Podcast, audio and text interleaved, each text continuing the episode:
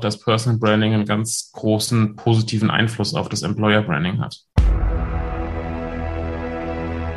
So, und damit herzlich willkommen in einer neuen Folge von unserem Employer Branding 2Go Podcast. Mein Name ist Michael Kaufhold, ich bin euer Gastgeber, Gründer und Geschäftsführer von Highclass Marketing und habe heute wieder ein Interview mit einem ganz besonderen Gast. Heute bei mir Julian Heck, Coach und Berater über LinkedIn, der Unternehmen dabei berät und auch Unternehmer dabei berät, sich mit einer klaren Positionierung zu einer eigenen Personal Brand zu entwickeln. Damit herzlich willkommen, Julian. Schön, dass du da bist. Danke, dass ich da sein darf.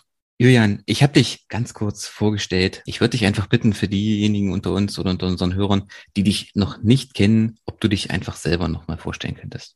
Ja, du hast es ja schon ganz gut getroffen. Also ich mache ja seit knapp 5 Jahren jetzt Personal Branding, richte mich da vor allem an Solo-Selbstständige, aber durchaus auch an Geschäftsführer und begleite die dabei, sich mit ihrem Business klar zu positionieren, authentisch zu vermarkten, werteorientiert vor allem auch zu vermarkten. Und LinkedIn kam so vor 3,5 Jahren ungefähr als Schwerpunktkanal hinzu. Das heißt, das ist ein großer Teil vieler meiner Kunden oder der Marketingstrategie vieler meiner Kunden, aber es ist nicht das Einzige, was ich mache. Und ursprünglich komme ich aus einer ganz anderen Ecke, da habe ich als Journalist gearbeitet für Wirtschaftswoche, Stern, viele Fachmedien und genau, irgendwann kam der Switch zu dem, was ich heute mache.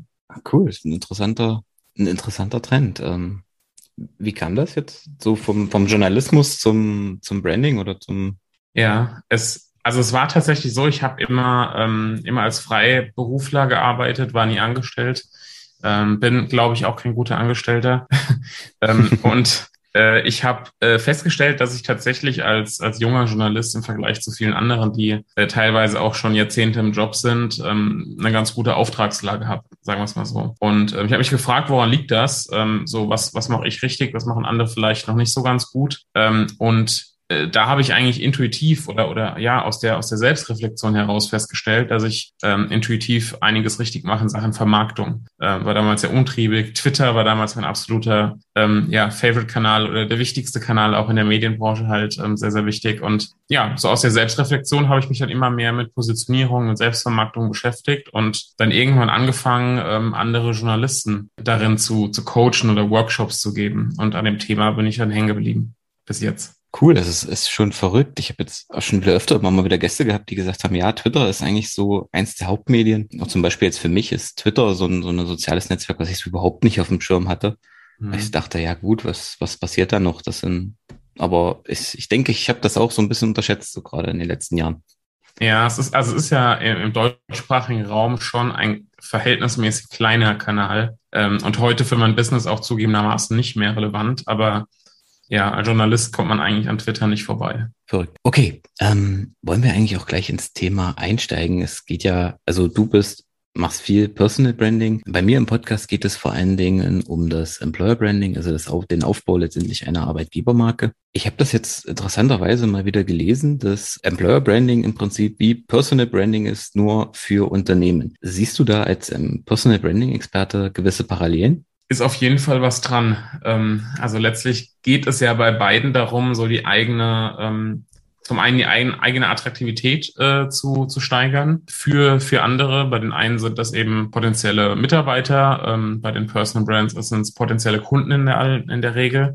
Aber so die Intention ist eigentlich sehr ähnlich und bei beiden geht es auch darum, sich unterscheidbar zu machen von anderen. Und ein großer Punkt bei vielen meiner Kunden oder bei vielen auch Solo-Selbstständigen, aber auch Geschäftsführern ist, dass sie sich jetzt nicht rein über den Inhalt von anderen unterscheiden oder von dem, was sie machen, sondern vor allem dadurch, wie sie es machen und wie sie sind als Person. Und ich glaube, um ehrlich zu sein, auch, dass Personal Branding einen ganz großen positiven Einfluss auf das Employer Branding hat.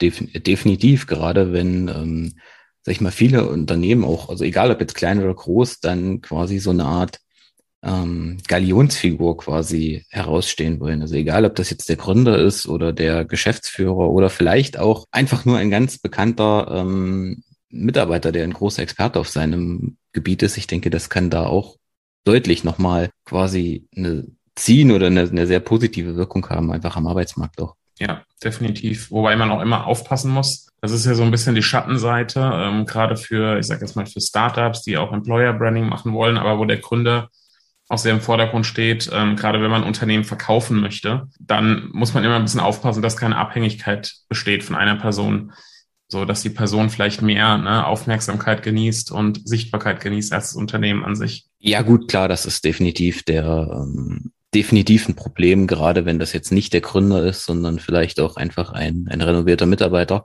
Wenn der dann geht, weil warum auch immer, dass das dann nicht sehr negativ sich auf das Unternehmen auswirkt, das ist natürlich nicht zu unterschätzen. Wie siehst du jetzt als Experte im Prinzip auch die Bedeutung von Employer Branding, von Personal Branding für Unternehmen, wenn sie in Zukunft da auch am Arbeitsmarkt oder am Markt generell einfach bestehen wollen? Wir sehen uns, da brauchen wir uns nichts vormachen, definitiv einem zunehmenden Fachkräftemangel entgegen, und das wird in den kommenden Jahren sicherlich auch noch etwas schlimmer werden. Ja, ich meine, du sprichst ein großes Thema an, da bist du dann mehr Experte als ich, wie die Situation ist, aber häufig, oder es entwickelt sich sehr stark in die Richtung, dass, auch wenn es ein bisschen überspitzt klingt, aber sich Unternehmen fast bei den Bewerbern oder bei den Talenten bewerben müssen, statt umgekehrt. Also es muss mehr geboten werden als beispielsweise jetzt einfach auch nur ein Gehalt oder der berühmte Kickertisch in irgendeinem Startup, sondern da muss ein bisschen mehr passieren, und ich glaube, dass die Attraktivität von Unternehmen steigt, ist für die Zukunftsfähigkeit von Unternehmen enorm wichtig. Eben besonders im Hinblick auf Mitarbeiter oder auf den War of Talent, wie man so schön sagt. Also dafür spielt es einfach enorm eine Rolle, und letztlich ist es ja so, dass wir Menschen uns immer von Menschen angezogen fühlen. Mhm. Es gibt ganz selten Fälle, wie bei als großes Beispiel Apple, wo auch eine Faszination für die Marke tatsächlich da ist.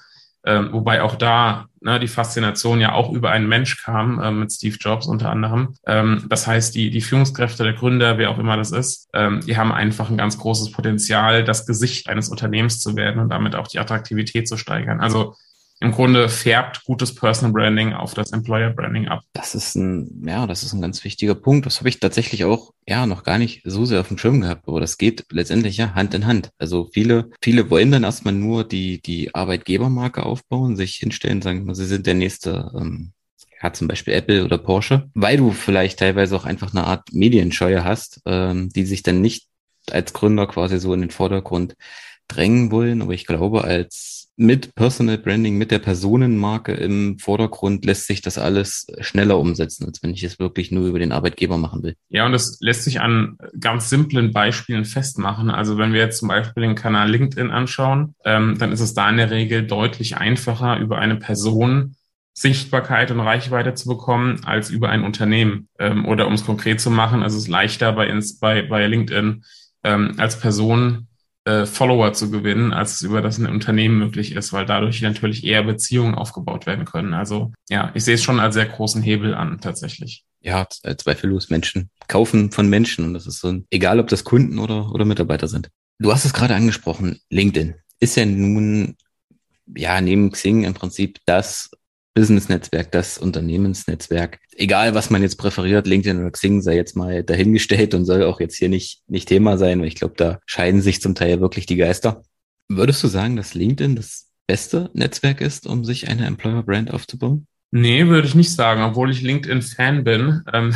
Das liegt einfach daran, dass es auf die Zielgruppe ankommt. Also wenn ich jetzt in einem B2B-Geschäft unterwegs bin, dann ist LinkedIn natürlich extrem attraktiv, weil ich dort andere Unternehmen wiederum finde und dort sicherlich auch potenzielle Mitarbeiter finde, weil sich dort natürlich auch Angestellte präsentieren. Auf der anderen Seite kann für ein junges Unternehmen oder für ein Unternehmen, was sich an junge Leute richtet, genauso gut Instagram oder TikTok eignen, um gutes Employer Branding zu machen. Letztlich ist der Weg dass man sich, glaube ich, dort präsentiert, wo die Zielgruppe ist. Und das kann genauso gut auf einem anderen Kanal sein. Das Tolle bei LinkedIn ist, dass LinkedIn von der Entwicklung her ein riesiges Potenzial hat, die organische Reichweite noch ganz gut ist, auch wenn die bei allen Kanälen immer sinkt. Das ist auch bei LinkedIn so.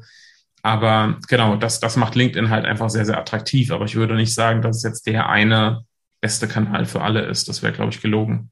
Ja, es bleibt auf jeden Fall interessant, wohin auch der Trend geht, wo ich glaube, oder davon bin ich fast überzeugt, dass wenn ich eine Arbeitgebermarke aufbauen will, auf kurz oder lang komme ich um LinkedIn nicht drum herum. Also sei es Klar, als Startup, wenn ich junge Leute suche, ist sicherlich dann TikTok oder Instagram erstmal besser, aber irgendwann bin ich gezwungen oder bin ich in der Situation, wo ich auch, sag ich mal, Fachkräfte brauche, die schon lange Berufserfahrung haben oder im Prinzip viel vorzuweisen haben, eine hohe Ausbildung oder ja einen guten Lebenslauf haben, wie auch immer. Und dann wird es auf TikTok, glaube ich, schon schwierig. Also dann bin ich immer noch der Meinung, komme ich um so Netzwerke wie LinkedIn nicht drum herum. Wobei es spannend ist, wie auch der Trend dann zu TikTok geht. Ja, ich sag mal, der Vorteil bei LinkedIn ist halt, ich bekomme mehr Informationen über eine Person. Jetzt aus Unternehmersicht gedacht oder Unternehmenssicht gedacht. Das heißt, wenn ich Kontakt aufnehmen will oder bestimmte Merkmale habe, anhand dessen ich auch bestimmte Personen quasi qualifiziere oder vorqualifiziere, dann gelingt das natürlich besser bei LinkedIn. Aber es ist letztlich ein Puzzleteil im Marketing-Mix, aber eben auch im Employer-Branding-Mix. Ich glaube, das wäre zu gefährlich, sich auf eine Plattform zu verlassen, genauso wie es nicht sinnvoll ist, Employer Branding mit einem Imagefilm abzuhaken.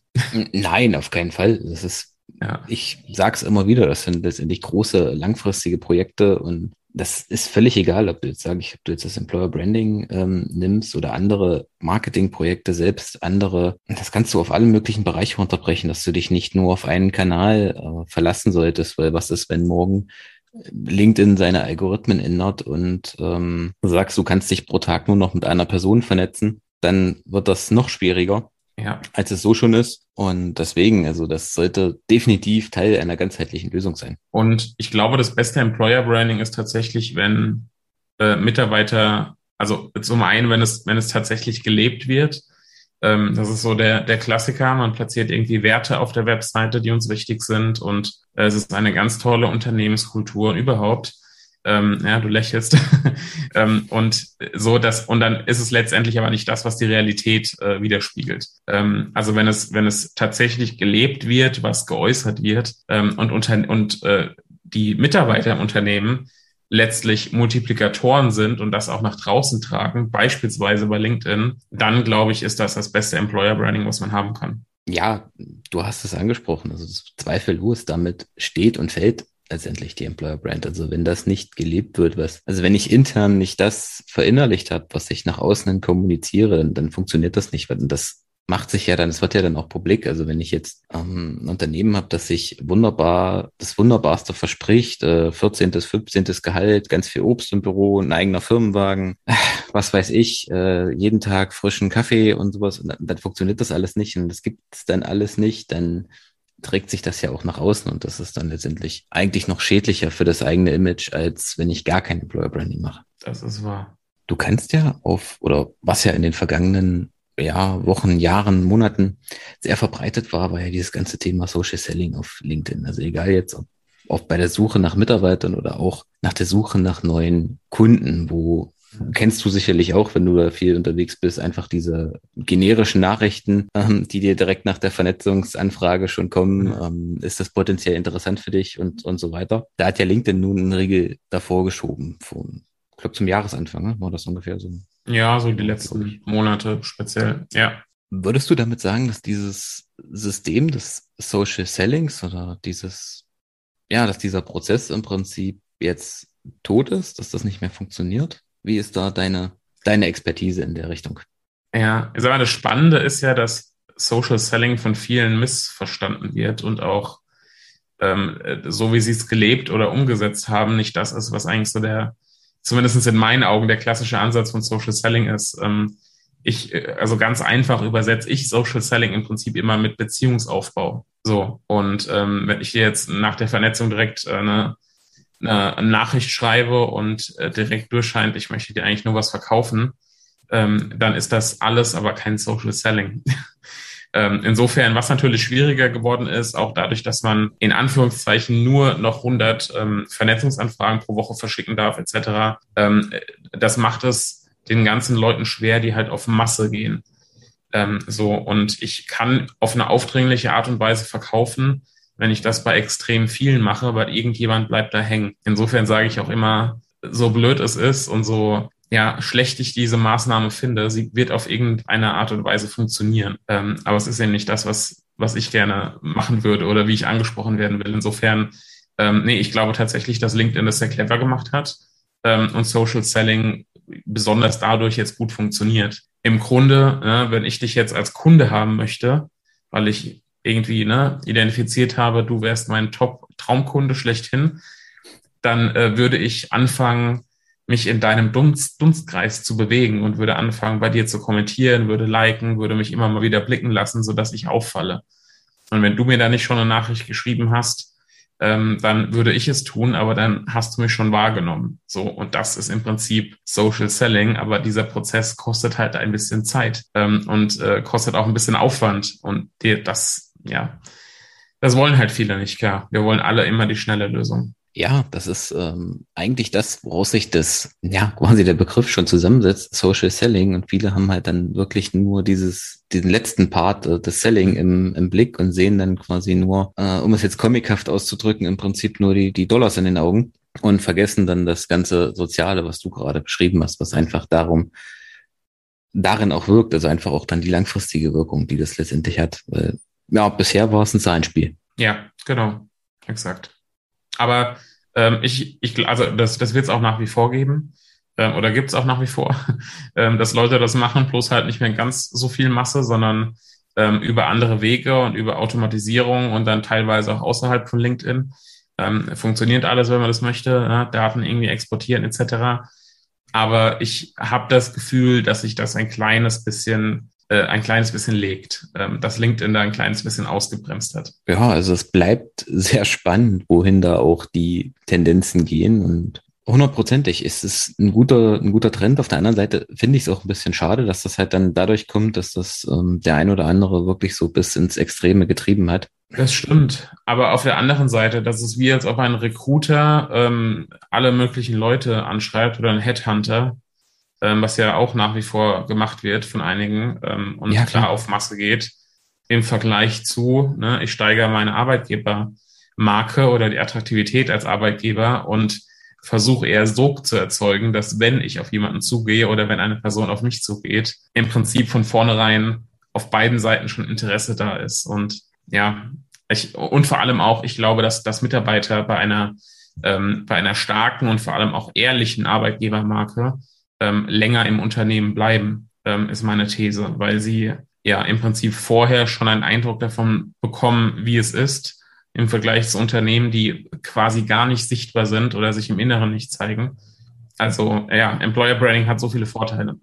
Ja, zweifellos. Also das ist nicht nur dein Gefühl, sondern das lässt sich letztendlich auch empirisch belegen. Also da gibt es mehrere Statistiken und Studien zu, egal ob das jetzt von den großen Unternehmensberatungen wie PwC oder McKinsey oder sowas ist, auch von Randstad hat da schon Statistiken oder Erhebungen zugemacht, dass, sage ich mal, Unternehmen, die eine sehr erfolgreiche Employer Brand haben, wo die Mitarbeiter sich mit der Marke im Prinzip identifizieren, dass sie zum einen zufriedener sind, die bleiben länger, also die Fluktuation ist geringer und vor allem ist auch die Produktivität dieser Mitarbeiter höher, weil die ja einfach gerne an die Arbeit gehen. Also so blöd, wie das klingt, aber ja.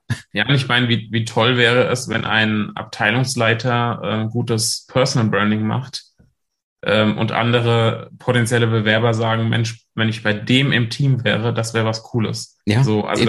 Das färbt einfach auch aufs Unternehmen ab, Also ich glaube, Personal Branding ist ein guter Hebel auch für Unternehmen, auch wenn es häufig noch nicht gesehen wird.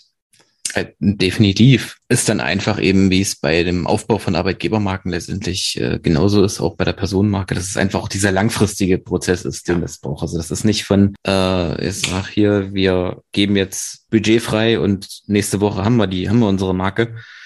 Und ich glaube, das schreckt auch viele einfach davon ab, dass sie das nicht machen wollen. Gerade auch kleinere Unternehmen, die sich dann sagen, ach, wofür brauchen wir das? Das ist eher was für Konzerne. Und ich glaube, es hat auch was damit zu tun, dass wir in einer Zeit sind, wo alles super messbar sein soll. Und ich würde jetzt unterstellen, dass sowohl Personal Branding als auch Employer Branding nicht sofort und auch nicht in allen Belangen immer sofort messbar ist. Aufgrund dieses nachhaltigen, ich sage immer, Personal Branding wirkt wie so eine exponentielle Kurve.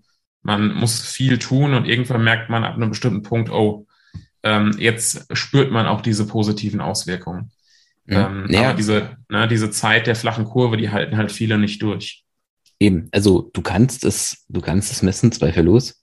klar. Aber eben erst nach einer gewissen Zeit. Also, und du musst es zum Teil halt auch vorher schon mal erhoben haben, weil woher weißt du jetzt, ob deine Fluktuation höher ist oder nicht, nach 3 Jahren, wenn du das vorher nie gemessen hast. Also du kannst das gefühlt sicherlich irgendwie sagen, aber du kannst es nicht belegen. Das ist das Nächste, dass viele das wahrscheinlich auch noch nie gemessen haben. Es ist halt überspitzt gesagt kein Performance-Marketing, wo ich einen Euro reinwerfe und 2 rausbekomme. Ja.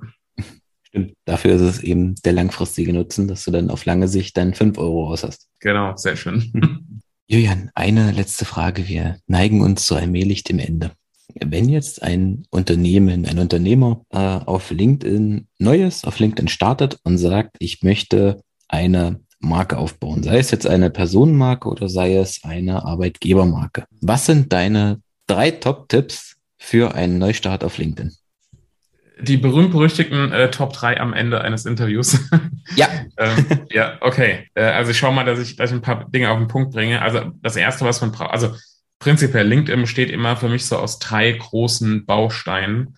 Das eine ist, hab ein richtig gutes, aussagekräftiges Profil, weil das Profil im Grunde als, ich sag mal, eine kleine Mini-Webseite oder Landingpage ist, so als Sprungbrett dient. Das heißt, Profil sollte stimmen mit guten Bildern, mit aussagekräftigen Texten, mit das, was entweder das Unternehmen oder eben die Person so im Kern ausdrückt oder widerspiegelt. Also das sollte zum einen gut sein. Der zweite große Baustein ist das Netzwerk. Und ich bin eben der Freund davon, jetzt nicht auf Masse zu gehen und Hauptsache viel, sondern sich mit den richtigen Leuten vernetzen, wenn es jetzt um die Person geht, beziehungsweise wenn es um Unternehmen geht, dann empfehle ich natürlich auch Mitarbeiter zu haben, die bei LinkedIn aktiv sind, weil auch das zahlt wieder aufeinander ein. Also mit den richtigen Leuten vernetzen. Und der dritte ganz große Punkt ist natürlich der Bereich Content. Und hier sehe ich immer einen großen oder 2 große Fehler. Das eine ist mangelnde Kontinuität. Das heißt, der wichtigste Tipp, also wenn eine Sache hängen bleiben soll, der wichtigste Tipp ist, eine LinkedIn-Routine zu entwickeln. Und so eine LinkedIn-Routine könnte zum Beispiel sein, nur mal als Beispiel, ich vernetze mich pro Tag mit 5 Leuten, ich veröffentliche 3-mal die Woche einen Beitrag und ich sehe zu, dass ich meinetwegen täglich 3 anderen Posts einen Kommentar hinterlasse. Zum Beispiel so, wer allein so eine LinkedIn-Routine entwickelt, wird merken, dass das einen richtigen Boost gibt. Also die mangelnde Kontinuität ist so ein Punkt. Und was viele auch nicht bedenken beim Content, viele senden einfach nur etwas raus und bekommen teilweise auch Likes und Interaktionen, aber sie beachten nicht den Zweck des Contents, den sie veröffentlichen. Also zu überlegen, was will ich eigentlich jetzt mit diesem Post erreichen? Will ich, dass Anfragen kommen? Will ich, dass dieser Post viel Interaktion bekommt? Will ich darüber meine Persönlichkeit zeigen? Nicht jeder Post muss jeden Zweck erfüllen. Also bewusster zu publizieren wäre noch ein Tipp, den ich mitgeben würde. Waren jetzt geschummelte 3, ich glaube, es waren 5, aber es waren 4 oder 5, okay. Komm, wir lassen auch die 5 gerade sein, alles gut. Genau, sehr schön. Ich bin mir sicher, unsere Zuhörer sind dir sehr dankbar für jeden der Tipps. Okay, Julian, wir sind am Ende. Ich danke dir für deine Zeit. Danke, dass du dabei warst. Sehr, sehr gerne. Ein letzter Punkt, wenn einer meiner Zuhörer, unserer Zuhörer jetzt sagt, er möchte auf LinkedIn durchstarten, er ist solo-selbstständig, er sucht keine Mitarbeiter, also ist das Thema einer Arbeitgebermarke für ihn nicht unbedingt relevant, sondern er möchte eine Personenmarke erstmal etablieren. Wie kann man dich erreichen? Das Einfachste ist, sich bei mir mit LinkedIn, zu vernetzen, Julian Heck suchen, gerne eine Nachricht schreiben und dann schauen wir, was möglich ist. Okay, wunderbar. Ich packe alles in die Shownotes und dann haben wir es für diese Woche. Ich danke dir für deine Zeit. Danke dir. Wenn ihr den Podcast noch nicht abonniert habt, dann ist spätestens jetzt der Fall dazu. Lasst uns einen Kommentar da, lasst uns ein Abo da, eure Meinung, was hat euch gefallen, was hat euch vielleicht nicht gefallen, was wollt ihr noch hören, was interessiert euch auch noch und ansonsten hören wir uns in der nächsten Woche. Bis dahin, vielen Dank. Ciao.